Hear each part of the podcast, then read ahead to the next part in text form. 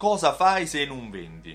Questa è una delle domande che è stata posta ai negozianti che hanno partecipato all'evento Alta Fedeltà Live qualche giorno fa a Milano. Durante questo evento i negozianti dovevano rispondere alla domanda cosa fai se non vendi?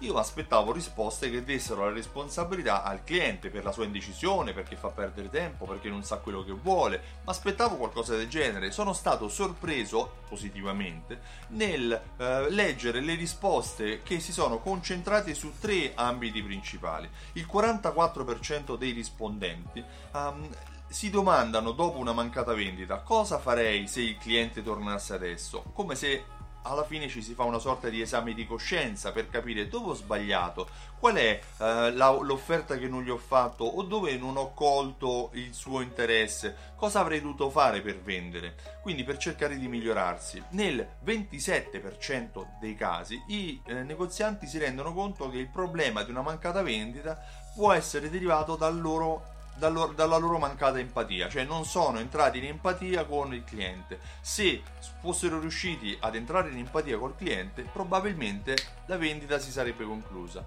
mentre nel 16% dei casi la mancata vendita è derivata dal fatto che il cliente, che il negoziante non ha capito quello che realmente il cliente cercava. Per cui eh, perché non hai venduto? Perché non ho capito quello che il cliente realmente voleva. È come dire quando il cliente entra nel negozio ma non ti dice esattamente ho bisogno di questo, ho bisogno di quello o, o ti fa una domanda specifica.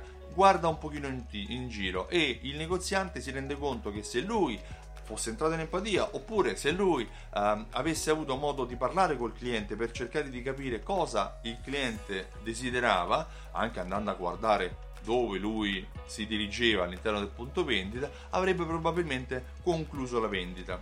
Sono tutti e tre aspetti fondamentali che se condotti male, se eh, gestiti male, effettivamente possono portare a una mancata vendita. È importante farsi un esame di coscienza, è importante entrare in empatia ed è importante comprendere i bisogni dei propri clienti per vendere di più, perché eh, vendere di più è alla base del eh, un'attività di vendita al dettaglio. Io mi chiamo Stefano Benvenuti e sono il titolare di Simsol.it. Mi occupo di fidelizzazione della clientela.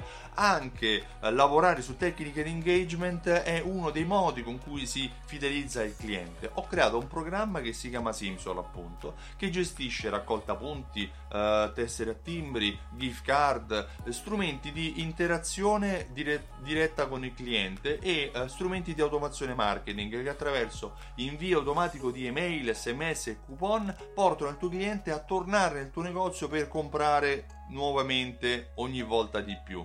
Eh sì, perché fidelizzare i clienti serve a vendere di più, non a fare gli sconti. Simsol inoltre contiene strumenti di analisi e misurazione che ti fanno sempre vedere in tempo reale come sta andando la relazione con i tuoi clienti, come stanno andando le vendite in relazione alle promozioni che tu fai ai clienti con la Fidelity Card. Se vuoi maggiori informazioni visita il sito simsol.it e richiedi la demo. Io ti ringrazio e ti auguro una buona giornata. Ciao, a presto!